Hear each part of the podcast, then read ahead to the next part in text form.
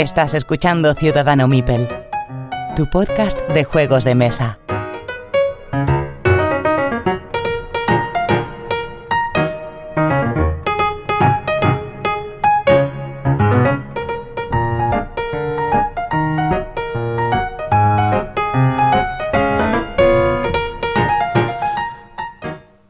Ya estamos con David, el autor de Fears of the Dark.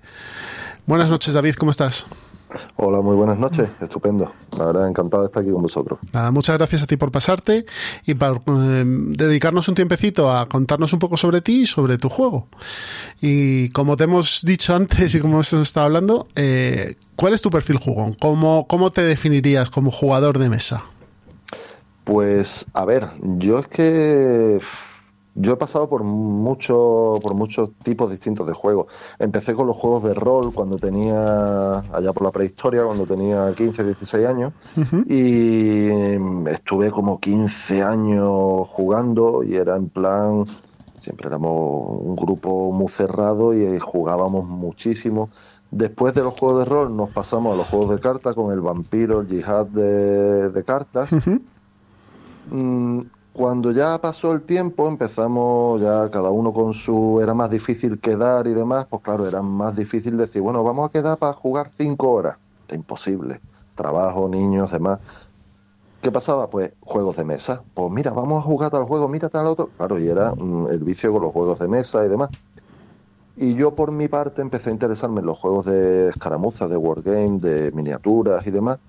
Pero claro, digamos que eso entre mi grupo habitual de, de amigos mm, no caló. A ellos no les caló. Intenté introducirlos un poquito con juegos eh, juegos que eran de estilo esto de zombies, parecido al zombicide, pero esto con las miniaturas pintadas, metiéndole escenografía, pero no les terminó de calar. Y claro, pues al final me quedé solo con lo que son las miniaturas. Y bueno, siempre muchas veces todavía cuando quedamos a lo mejor los amigos es decir, pues mira, vamos a echar una partida a tal juego, vamos a echar una partida al otro. Y muchos a lo mejor dicen así en plan de coña, y dice, tío, algún día vamos a tener que jugar tu juego, ¿no? y tú te quedas con la cara diciendo, sí, sí, seguro, ¿sabes? Con vosotros seguro, vamos. Cuando eras rolero, ¿a qué jugabais? ¿Vampiro y demás?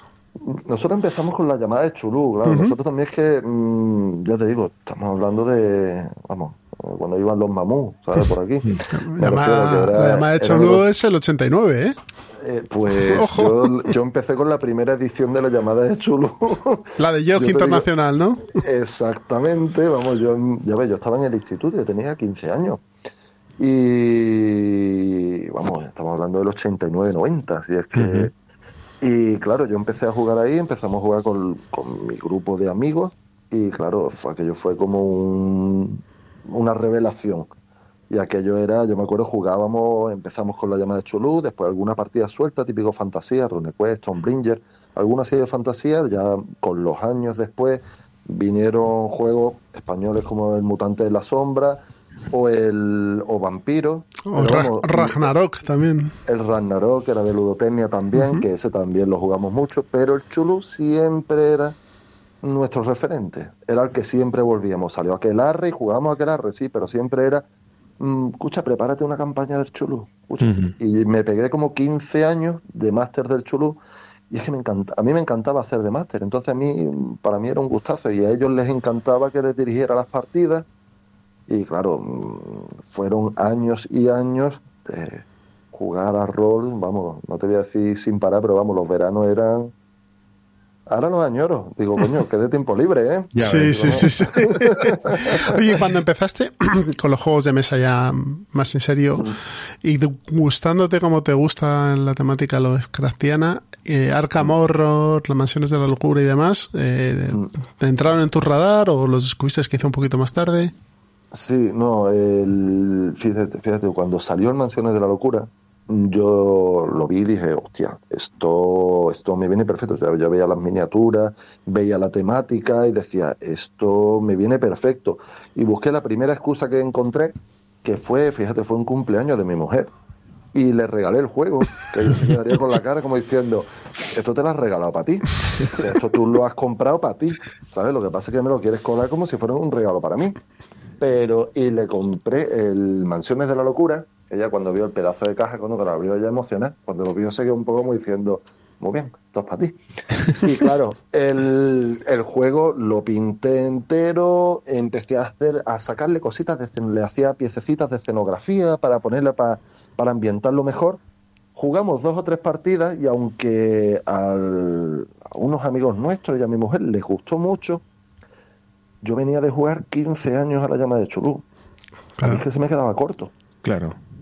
Yo decía, esto está muy bien, pero es que esto es muy simple. Digo, es demasiado simple, es demasiado, no te voy a decir para niños, pero sí es demasiado que digo, vamos, esto empieza la historia y desde el principio ya sabes lo que está pasando. Esto es un poco... Y eso es lo que a mí me dejó un poco que yo decía, no, esto no me termina, no me termina de gustar. Un amigo nuestro, siempre cuando empezamos con los juegos de mesa, nos decía, como vosotros que no se puede jugar, pues soy unos punky, porque os inventáis las reglas. Porque claro, nosotros cogemos cualquier juego y empezamos a decir, está muy chulo, sí, pero le falla esto, le falla lo otro. Vamos a inventarle reglas nuevas, vamos a añadirle esto, vamos a no sé qué. Entonces, Mansiones de la Locura, yo empecé a añadirle cosas, añadirle cosas, y al final se parecía a cualquier cosa menos al Mansiones de la Locura. ¿Qué pasó? Que con el tiempo pues lo acabé vendiendo, lo vendí con todas las miniaturas pintadas y demás, porque yo decía, aunque a mí me decían, mis amigos me decían, tío, pues sácatelo y jugamos, yo decía, es que no me, digo, no me atrae. Y estamos hablando de la primera edición, ¿no, David? Sí, la primera edición. Sí, pues la, con la segunda, eso que dices de inventarte reglos, te olvidas porque lleva una app y eso ya estás ahí constreñido.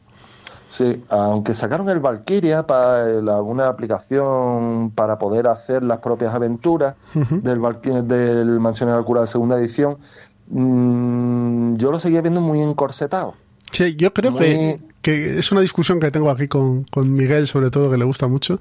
Yo creo que la calidad de las aventuras de la primera edición, tanto de la caja base como de las expansiones, es mejor que las de la PP. Sí, sí.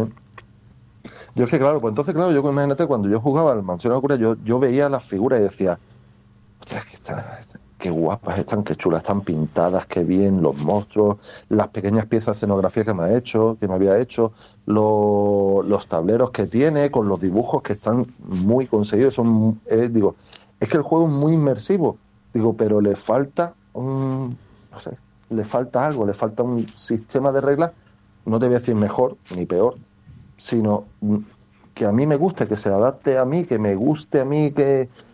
Y ahí fue cuando yo empecé a, en la cabeza a pensar, a decir, bueno, y si hiciera un no sé cuánto, y si yo metiera esto, y si le hiciera no sé cuánto. Y ahí fue cuando yo empecé a pensar en, en, en hacer, en diseñar un juego de, de miniatura. Uh -huh. Que se adaptara un poco a lo que yo tenía en mente. Muy bien. Roberto, dale. Sí, eh, entonces que al proponerte eh, este proyecto, te embarcaste en, en lo que sería eh, la autoedición, ¿no? Sí, o sea, sí, ¿te lo propusiste desde un principio como quiero hacer, quiero hacer algo que quiero vender o, o, simplemente como algo que, un proyecto personal y a ver cómo funciona?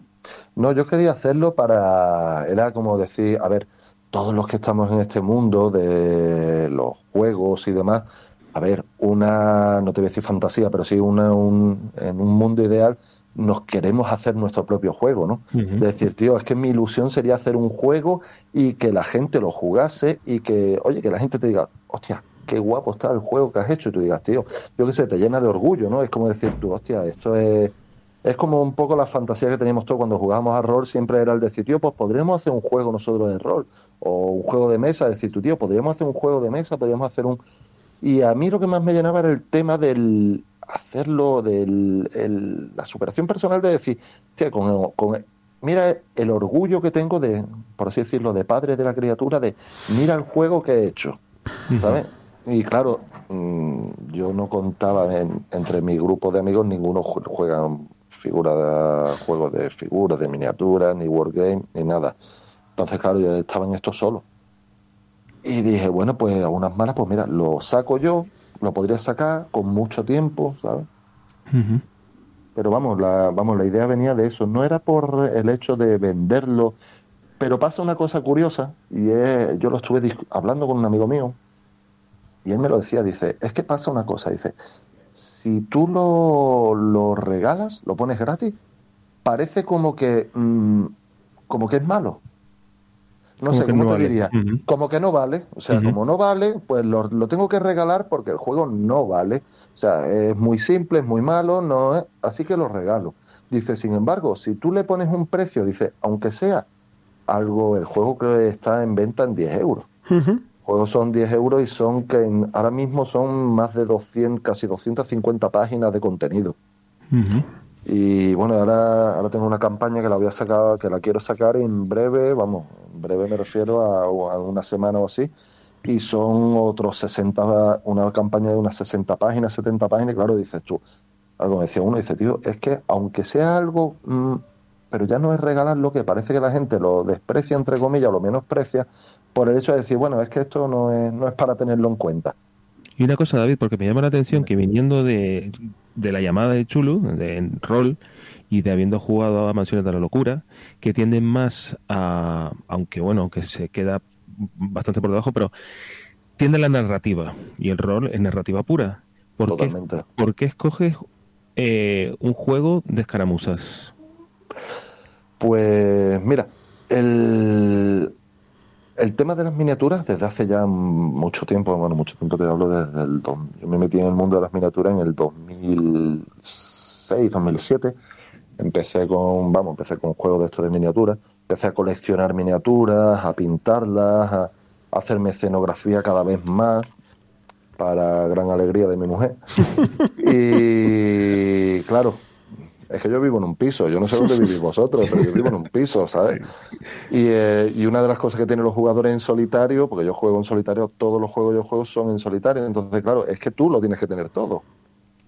Todas las miniaturas, toda la escenografía, todo lo tienes que tener. No estás en un club que lo puedes guardar allí. No, no. Pues entonces, claro, el caso es ese, que claro, yo venía de esto y, tenía muchas ganas de hacer algo distinto. Claro, si haces un juego, hacer un juego de rol, mm, es que juegos de rol sobre la llamada de chulo, por ejemplo, ya hay muchos, hay y muy buenos, ¿eh? Aparte, es difícil superar al original, por así decirlo, ¿no? Entonces, claro, yo lo pensé, dije, tío, pero es que no hay juegos de miniatura que sean basados en este mundo. Existían un par, pero la, la idea en la que se basaban era básicamente de enfrentamientos entre bandas, pero nada de narrativa. Era básicamente, pues, mm, vas aquí, pasa esto y venga, a pelear.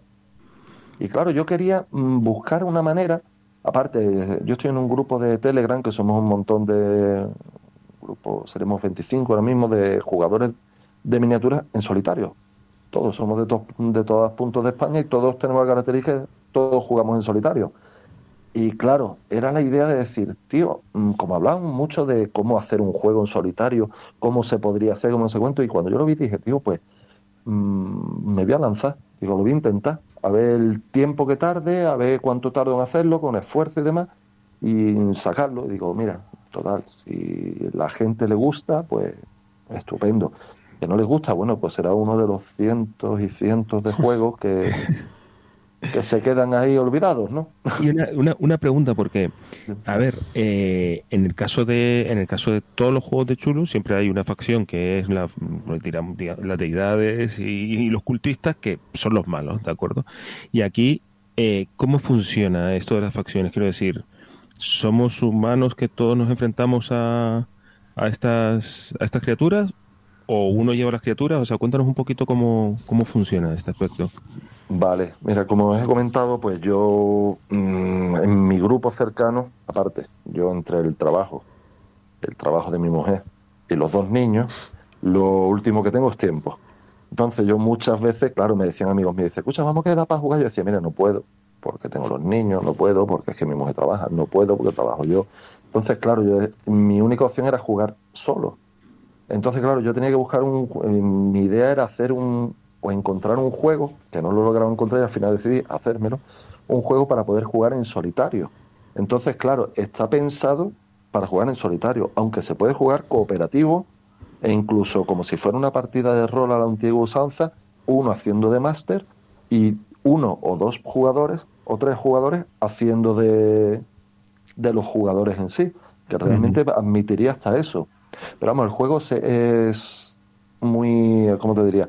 Tú empiezas jugando con los investigadores, como eran las partidas de rol de, la llamada de Chulú. Tú empezabas jugando con tu, tú empiezas con tus investigadores, se te presenta un caso, tú vas tomando, eh, como si fuera un libro de Elige tu propia aventura, vas tomando decisiones, dices tú, bueno, pues se te presenta un caso de una persona que te viene y te dice que un, ha desaparecido un pintor en no sé dónde, pero que está, temen que haya pasado algo, ¿no?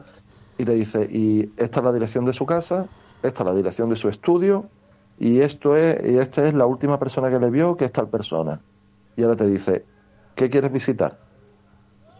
Tú eliges a dónde tú quieres ir. Tú dices, bueno, ¿vamos al estudio o vamos a hablar con el testigo? Tú vas allí y en base a tus decisiones la historia va hacia un sitio o hacia otro. Y hay momentos dados en los cuales te dice, bueno, pues llegas allí a la imagínate, llegas a la casa, al estudio del pintor, estás allí mirando no sé cuánto y tal cual, y te dice, bueno, en este punto ve a la escena 1. Y en la escena 1 te dice, monta una mesa, 90 por 90, ponemos una casa, ponemos como un pequeño piso con cuatro habitaciones, pones las miniaturas, despliegan aquí, hace y entonces ahí es cuando despliegas lo que sería el wargame de miniatura. Eh, no es un juego al uso, no es un juego, de hecho, cuando saqué el juego, tanto en español y en inglés, decir, como la gente muchas veces me preguntaba, decía, bueno, mira exactamente cómo funciona. Decidí sacar una guía gratuita de inicio, que es un resumen de las reglas, tres personajes pregenerados y una pequeña historia. Entonces, para que la gente tuviera acceso de modo gratuito completamente, lo pudiera ver, pudiera ver las reglas, cómo funcionan, a modo básico, pudieran tener unos personajes y una aventura y decir, pues mira, voy a jugarlo, voy a leerla para ver cómo funciona. Y de hecho mucha gente lo que me decía, dice, mira, es que me acabo de leer este de cómo funciona la, versión de esta demostración y dice, me ha encantado. Dice, vamos, directamente me he comprado el juego. Dice, me ha gustado por el hecho de que no me lo compro a ciegas o como no, o no me lo compro en base a una opinión de alguien o a una reseña de alguien que puede ser más, más objetiva o menos objetiva. O sea, que sí que tienes, tienes un, componente narrativo importante. De hecho, estoy echándole un, vistazo a esta demo que está, que está, que está diciendo. Y, por ejemplo, los personajes tienen inteligencia también. O sea, sí que hay una investigación, ¿no?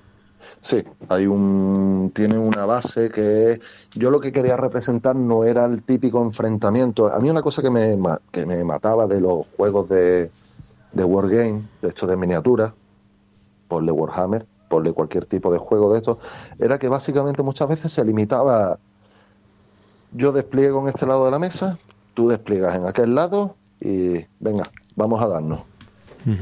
De hecho, te veía situaciones hasta absurdas cuando a lo mejor veía, me acuerdo, amigos míos que decían, no, vamos a jugar una partida a Volation, que es un, juego de... Sí, de la Segunda Guerra Mundial, sí. De Segunda Guerra Mundial, y te decía, vamos a jugar los dos, y me quedo yo, pero si los dos tenéis ejército, tú tienes ejército americano y tú ejército inglés, ¿no? dicen, sí, pero bueno, echamos el rato. Y digo, es, una, es una cosa que a mí me chocaba muchísimo. Digo, es que al final, al final la finalidad es tú despliegas aquí, yo despliego aquí y vamos a pegarnos. Y eso es una cosa que yo le echaba mucho de menos, el tema de la narrativa, el tema de que tenga una historia de trasfondo, el que tú llegues a, un, a una partida, tú despliegues tus miniaturas y tú digas, mm, ¿qué es lo que está pasando? Que hay un misterio, no sé qué está sucediendo, vamos a intentar, vamos a intentar averiguarlo. El hecho de que sean pocas miniaturas y de que estén bastante detalladas, porque tienen, no te voy a decir que tienen una hoja de personaje, porque una hoja de personaje de una partida de rol es mucho más detallada, obviamente, pero esta, yo quería que fuera que tú a cada personaje, por así decirlo, le pudieras coger cariño. No fuera simplemente una miniatura que pones sobre una mesa, sino que tiene su nombre, tiene sus habilidades, tiene sus características, su fuerza, destreza, inteligencia, que tú puedas decir, mm, no avanzo que le pegan. Es que como lo meta ahí me lo matan. Sino que tú digas, oye, es que, no sé, que fuera más como eran las partidas de error, con un fuerte componente narrativo. O sea que lo que tenemos al final no es un juego de miniaturas, es un juego con miniaturas. Exactamente, es que es un... Era muchas, muchas veces yo era lo que decía, digo, si es que las miniaturas es porque es mucho más fácil de representar. Porque vamos, siempre cuando todos los que han jugado a juegos de rol, muchas veces cuando había una situación de combate, era poner un folio y empezar a hacer un dibujo y decir, bueno, pues tú, yo estoy aquí, el otro dispara. Había muchas veces que había momentos que como era muy abstracto, había momentos de confusión, ¿no? De decir tú, bueno, es que, pero ese no estaba ahí, ese estaba más lejos, es que con las miniaturas no hay ese problema, porque las miniaturas están, tú las estás viendo, estás viendo lo que hay de cobertura. Realmente es como si fuera una pequeña partida de rol en solitario, pero con un componente de partida de wargame de escaramuzas, de miniaturas, que es muy, vamos, que hace que sea todo como muy, muy claro, muy evidente, los combates muy sencillos de llevar. ¿En cuánto estamos hablando de, de duración de una partida? Pues una partida normal, si tiene a lo mejor un par de escenas, que son las que las dos escenas que vas a montar en mesa, por así decirlo, tú puedes jugarla en una hora, hora y media, dos horas como máximo. Es que ten en cuenta, yo, yo cuento con un pequeño un pequeño hándicap, es que claro, cuando yo la única vez que puedo jugar es cuando mi mujer está trabajando por la noche y mis niños están acostados. o sea, que tienes ahí una horquilla de tiempo muy pequeña. tengo una ventana que es desde las 11 de la noche hasta las 3 de la mañana. Entonces yo no me puedo ir a juegos como y no puedo dejarlo montado. Porque aparte es un juego que era como decía uno, me decía, dice, tío, me gusta el concepto que tiene, es un juego de salón.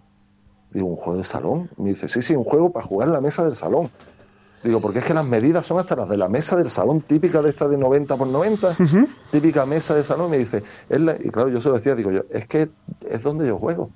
Yo juego en el salón cuando, ya te digo, mi mujer está trabajando de noche y mis niños están acostados, digo, ahora es mi momento. Y claro, eh, ahí es imposible contactar, con tener a nadie para poder decir, mucha gente para jugar. Entonces, claro, dices tú, eh, pues me echo mi partida, juega, pero tiene siempre una horquilla que tiene que ser corta. Yo, esa, ahora recuerdo con añoranza aquellas partidas a la llamada de Chulu que jugábamos de, de chavales que nos podíamos jugar desde las 12, nos podíamos jugar a las 12 de la mañana y acabamos a, o sea, a las 12 del mediodía y acabamos a las 4 de la mañana, 5 de la mañana. Sí, sí. Sí. Ya les digo, necesito sacar, necesito que el juego tenga una duración de 2, 3 horas. Vamos, 3 horas imposible, 2 horas máximo. Muy bien, entonces, juego no de miniaturas, sino con miniaturas de temática Lovecraftiana, pero además es un juego eh, flexible, flexible sobre todos los componentes porque lo puedes usar cualquier tipo de miniaturas, ¿no? Sí, sí. El juego está diseñado para eso, para que un amigo mío, por ejemplo, él eh, tiene muchas miniaturas, también es del grupo este que os comento, que es de juegos en solitario. De, los de la marea gris, ¿no?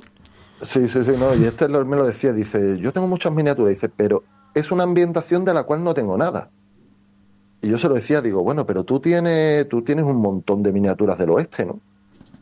De vaqueros, de casitas del oeste, de ranchos, de no sé qué. Me dice, sí, claro, pues eh, juega al, al Fistful of, of Lead, que es del oeste, y le digo, pues puedes jugar el juego en esa ambientación.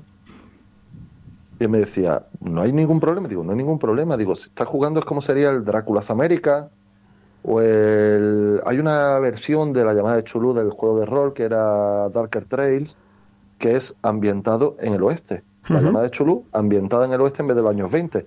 Y realmente yo se lo decía, digo, tú puedes coger el juego y jugarlo sin apenas ningún cambio, puedes jugarlo en el oeste. Y claro, él echó una partida y me dijo, hostia, tío, qué guapo está. Me dice, tío, pues sí, sí, sí. Digo, se puede sin problema. Digo, es que realmente la ambientación es como la llamada de Chulú. La llamada de Chulú tenía ambientación en la actualidad, ambientación en los años 20, que era la, base, y tenía ambientación moderna, victoriana, en, la antigua Roma, o sea, tienes de todo. Entonces ha, habido gente que ha, comprado el juego, se ha puesto a plantearlo para jugar y lo ha jugado con las miniaturas del Zombicide. Había un muchacho que lo jugó con las del The Others Mm. que es un juego moderno en una realidad alternativa, pero más o menos en la actualidad. Sí. Pues lo jugó con esas miniaturas. Y él me lo decía, dice, no, no, es que no hay ningún problema en jugarlo. Además con Dioders pega bien, ¿eh? Dioders Sí, pega sí, bien. sí, sí. Bueno, de hecho, las miniaturas de los monstruos, cuando yo las vi, dije, yo quiero eso, yo, lo- yo quiero eso, los quiero. Yo lo tengo y es muy chulo y veo, sí. Aunque luego el Sí, juego sí, en sí, tal sí. no- como tal no lo es, pero sí, sí, sí, lo, sí puede pegar perfectamente. Yo lo conseguí el juego de casi que de segunda mano, pero venía con todos los componentes sin estrenar. Eh, estoy pintando, he pintado un montón de las figuras, las utilizo para el Fear of the Dark. Y el Diodes es que ni he mirado las reglas. Es que ni las he mirado. Ni falta que te hace. David, una, una pregunta. Eh, viendo que se, se componen de. Las aventuras se componen de, de escenas, ¿no? Eh, ¿Hay mucha rejugabil- rejugabilidad o es, está más pensado para eh, jugarlo una sola vez y luego pasar a otra aventura? O sea, este como, El- ¿qué- ¿qué planteamiento tiene? Sí, mira, el... esto es como, como leerte un libro o ver una película. Lo puedes ver más veces, pero realmente cuando lo disfrutas es la primera. De acuerdo. Entonces, la rejugabilidad es más corta. Entonces, cuando yo saqué el juego, por ejemplo, yo el juego lo saqué era el reglamento y cuatro escenarios. Y me acuerdo que hablando con gente me lo decían, dice, es que con cuatro escenarios, cuando juegas los escenarios, ¿qué haces? Te quedas cruzado de brazos, ¿no?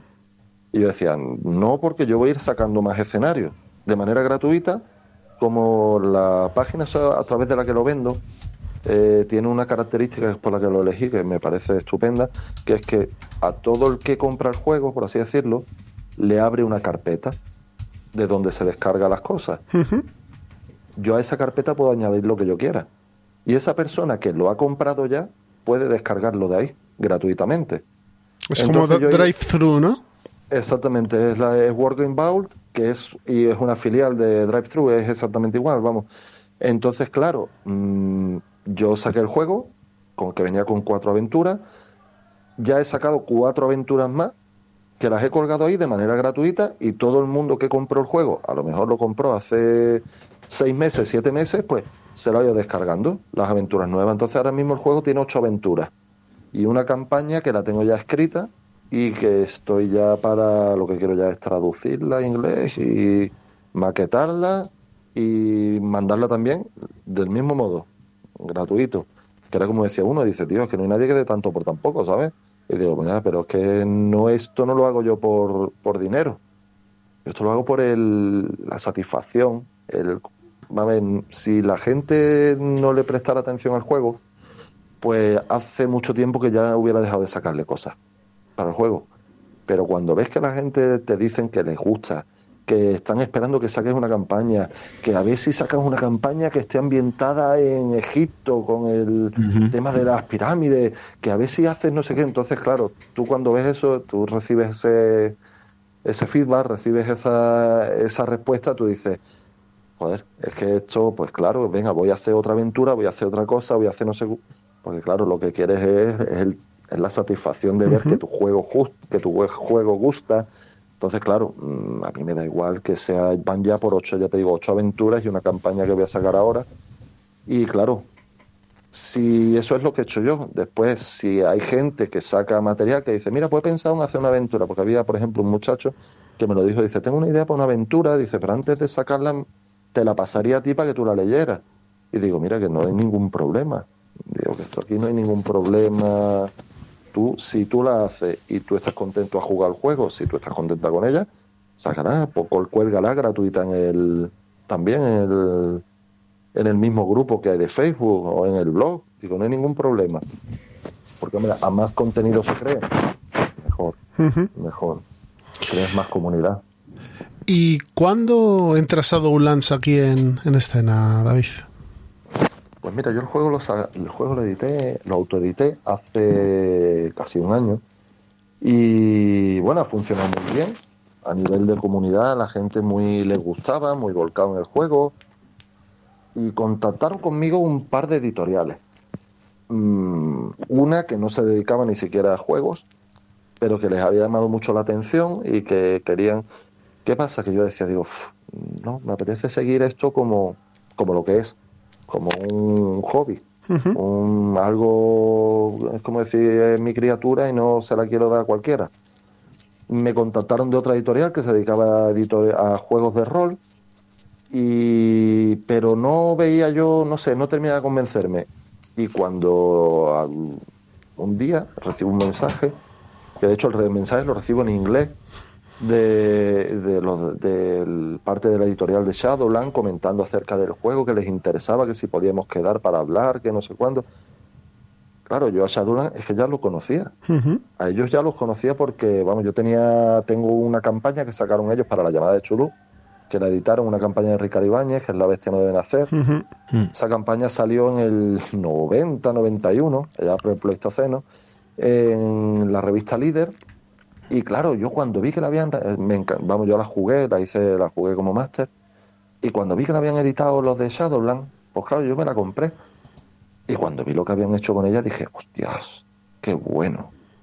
Le han dado el trato, el mimo, el cariño, o lo han hecho tan bien que dije, tío, mm, lo que esta campaña se merecía. Pues imagínate cuando me contactan de esa editorial.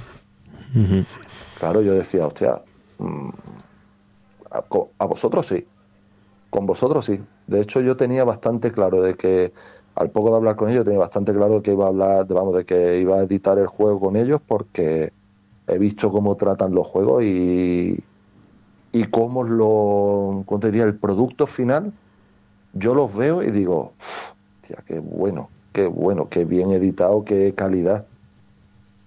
Y eso es lo que le falta al juego, al final de dar, la calidad que ellos le pueden aportar.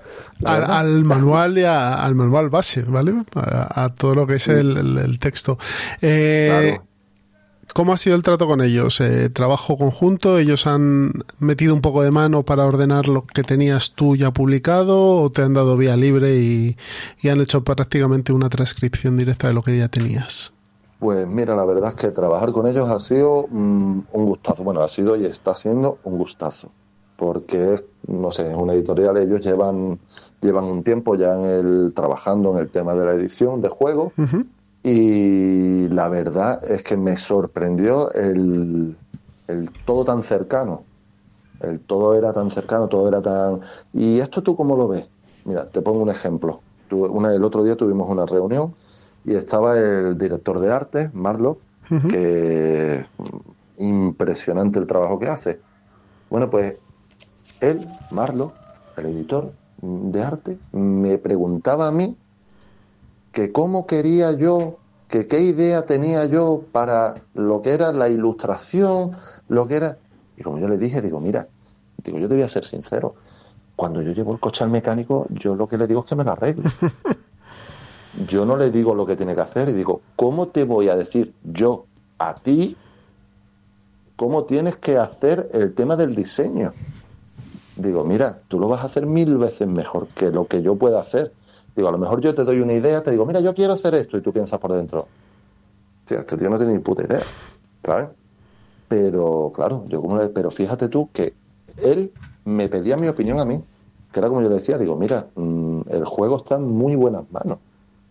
Vamos, yo confío plenamente en cómo lo vas a diseñar, porque de hecho él, por ejemplo, fue el que hizo todo el diseño gráfico de La Bestia no debe nacer. Sí. Y yo se lo dije, dije, mira, a mí La Bestia no debe nacer, y dice el tío, ¿te gustó cómo quedó? Digo, me, me encantó. Digo, y ojalá el juego quede la mitad, el Fear of the Dark quede la mitad de bien que el trabajo que hiciste con este, ojalá. Digo, yo por mi parte, vía libre, haz lo que tú creas conveniente. Claro, y él me, se quedaba un poco como diciendo, hombre, yo quiero contar con tu opinión. Y digo, sí, sí. Y cuando, por así decirlo, yo algo te diga, bueno, pues me gustaría que fuera así, me gustaría... Pero tú eres el que va a tener la última palabra, porque tú eres el que realmente sabes de este tema, sabes de, de esto. Es como, vamos, muchas... Son, es que son gente muy cercana. Y Sí, es lo sí, bueno, es lo bueno que tiene. Es que para muchísimas cosas, tanto de decirte, digo, mira, ¿cuál crees que debería ser el orden de los escenarios? Digo, bueno, tú te lo has leído, ¿cuál es el que más te ha gustado? Y, te- y estás hablando de una manera tan cercana, no es lo típico de decir, bueno, nosotros somos los editores, perdona, pero mm, por así decirlo, hemos comprado los, la licencia y nosotros vamos a hacer lo que queramos. Que para eso somos ahora mismo los dueños de la licencia del juego. Claro. Como si no queremos editarlo. Pero sin embargo son gente muy cercana, muy, vamos, es un gustazo trabajar con ellos, la verdad. Y en este en esta edición que va a sacar Shadowlands, que va a editar Shadowlands, que creo que sale en abril, ¿no? Sí, eh, la preventa sale en abril de lo que sería el juego base. ¿Y sería solo el juego base sin escenarios o con algunos escenarios dentro de...? Sí, sería el juego base con varios escenarios. Lo que pasa es que, claro, ellos lo que me decían, dice, tenemos todavía que valorar a ver cuánto vamos a meter, porque como decía, dice, mira, ahí, por así decirlo, yo he sacado ya el juego, el reglamento, en total van ocho escenarios y una campaña que quiero sacar ahora. Lo que me decía, dice, mira, es inviable sacar un libro en físico de 350 páginas. Dice, olvídalo, porque se va de precio en cuanto a que el comprador no va a poder comprar ese libro y aparte que eso es un libro que, vamos, que te sirve por sí, se te queda cojo el, el sofá, porque sería un libro, un, un tomo impresionante. Dice, es que no es viable. Dice, entonces tenemos que seleccionar. Dice, pero con lo que seleccionemos, sacamos junto al libro, o sea, el reglamento y a lo mejor cuatro escenarios.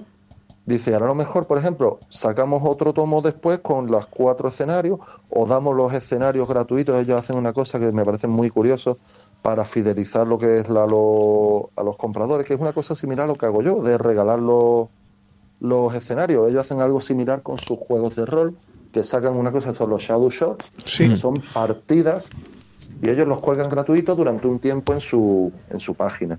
Pues entonces, claro, pues a lo mejor pues el resto de escenarios saldrán en su página colgados o se editarán después, pero claro, es, ellos tendrán que seleccionar el material que quieren sacar o que es factible, que ellos vean factible de sacar. O sea, que sí que, va a ir como un, un, básico si hablásemos de rol y luego ya las expansiones o en formato PDF o incluso en, en formato físico. Sí, saldrían ambos en físico y en PDF. Y es sí, muy similar a lo que sería un juego de rol. Y después de esto, David, después de, ya dejar que, que Fear of the Dark salga al mundo por el solo, aunque ya lo, soltaste en su momento, ¿te apetece hacer algo diferente, algo, otro tipo de juego, o, te vas a centrar en, en, afinar este Fear of the Dark? Pues Mira, por ejemplo, una cosa, cuando les pasé la, el texto final del libro, claro, le dije, espérate, que tengo que cambiar mm, muchas cosas porque lleva un, por así decirlo, lleva un año de playtesting, lleva un año que la gente lo lleva jugando.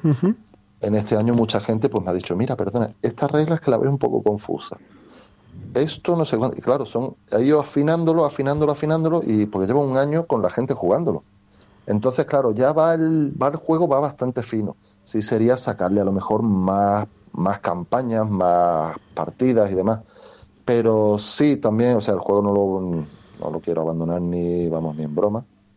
Pero aparte sí me gustaría hacer otro, otros proyectos que tengo. Están ahí en el tintero, a la espera de sin sacar tiempo. Sin decirnos lo que es, eh, ¿sería el mismo género, miniaturas, otra historia? sí, no, sería juego de, de miniaturas.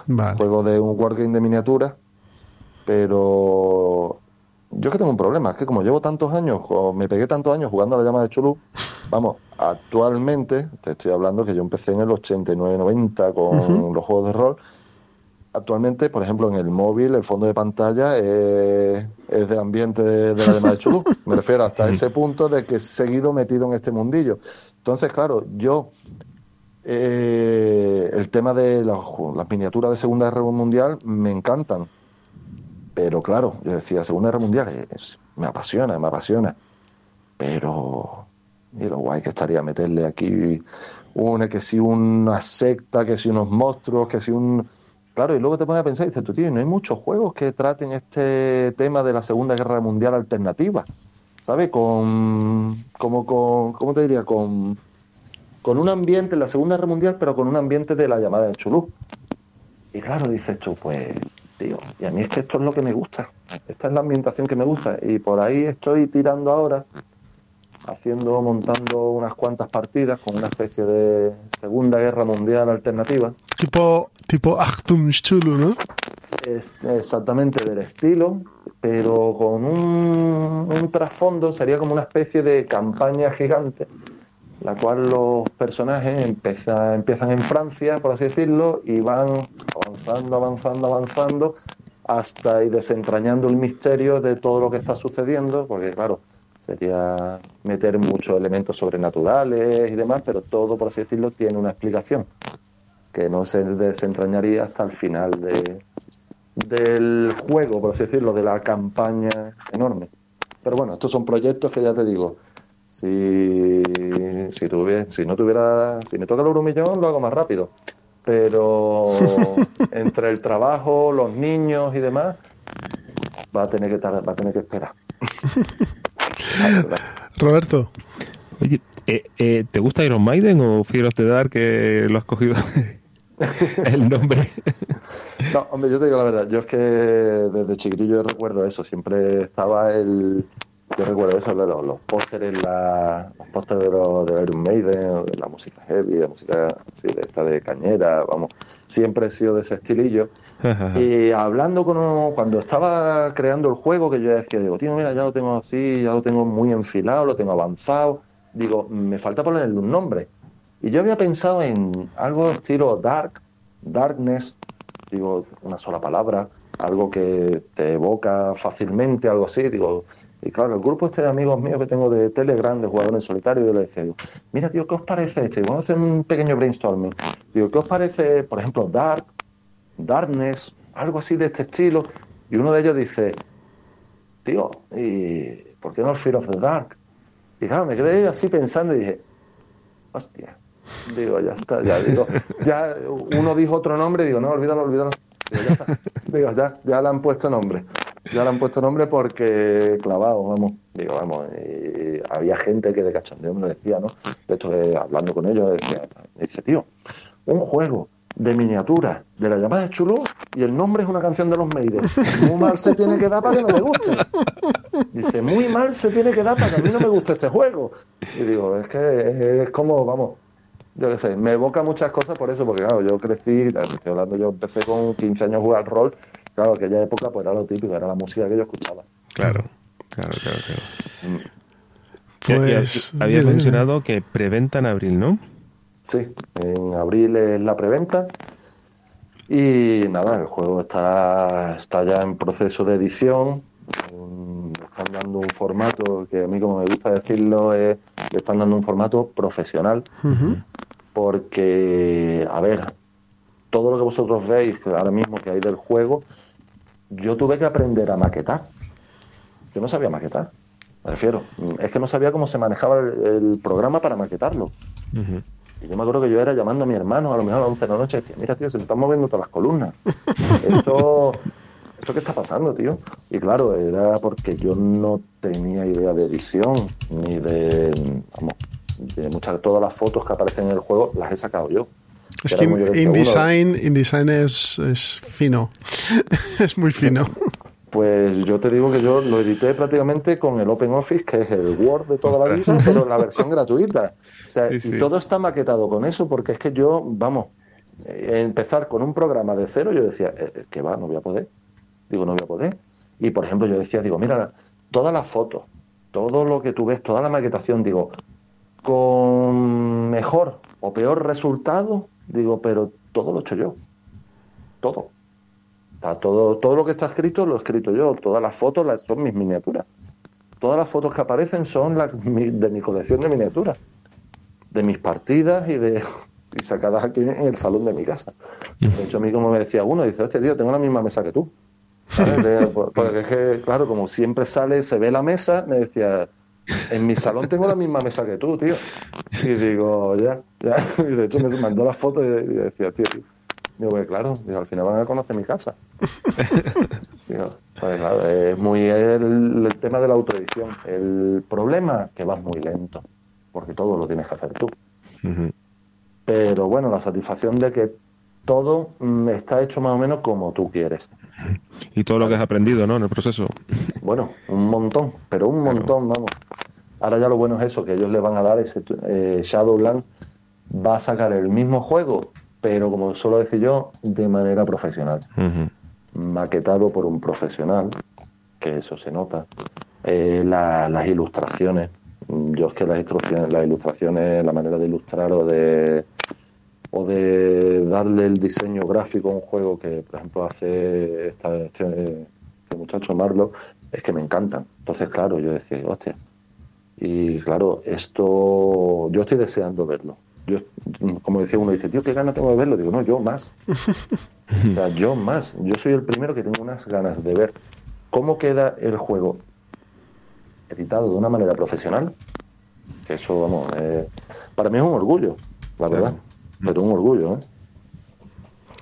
eh no me extraña, porque después de mucho trabajo y verlo ya con, sobre todo lo de las ilustraciones que dices tú y luego calidad de papel y, todo, pues es, es otra historia diferente. Claro, claro es, un tema que, vamos, tengo muchísimas, ya te digo, tengo muchísimas ganas de verlo, de ver cómo, viendo cómo los demás, el resto de productos que ellos han sacado, de títulos que ellos han sacado, mm, tengo unas ganas locas de verlo, porque, vamos, ni dudo que, que van a hacer un trabajo estupendo, vamos.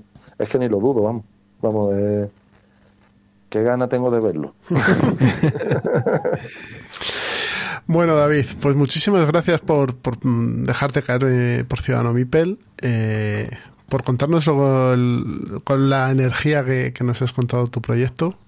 Muchas y, y, desearte muchísima suerte, muchísima suerte con este Fear of the Dark y que, vendáis, que tengáis más de una edición, que salgan todos los módulos y que la gente juegue mucho a este, a este juego, que por lo que cuentas es un juego con miniaturas, no de miniaturas, y que por lo menos a mí me parece que tiene un planteamiento muy, muy chulo. Así que mucha suerte con todo, David. Pues muchísimas gracias a vosotros por la oportunidad que me dais. ¿eh? Nada, estamos aquí para, para, que la gente os conozca y sepa lo que hacéis. Y a ti por la idea del regalo que le voy a hacer a mi mujer el próximo cumpleaños. La verdad que sí, vamos. Eh. Pues nada, pues muchísimas gracias a vosotros y nada, espero que cuando salga, pues que os guste el, producto final, el resultado final. Fenomenal, seguro que sí. Tiene muy buena pinta, la verdad. Seguro que sí ya cuando salga otro juego hablamos. Oh. Por supuesto, por supuesto. Aquí, tienes tu hueco. Muchísimas gracias. Un abrazo, hasta ahora.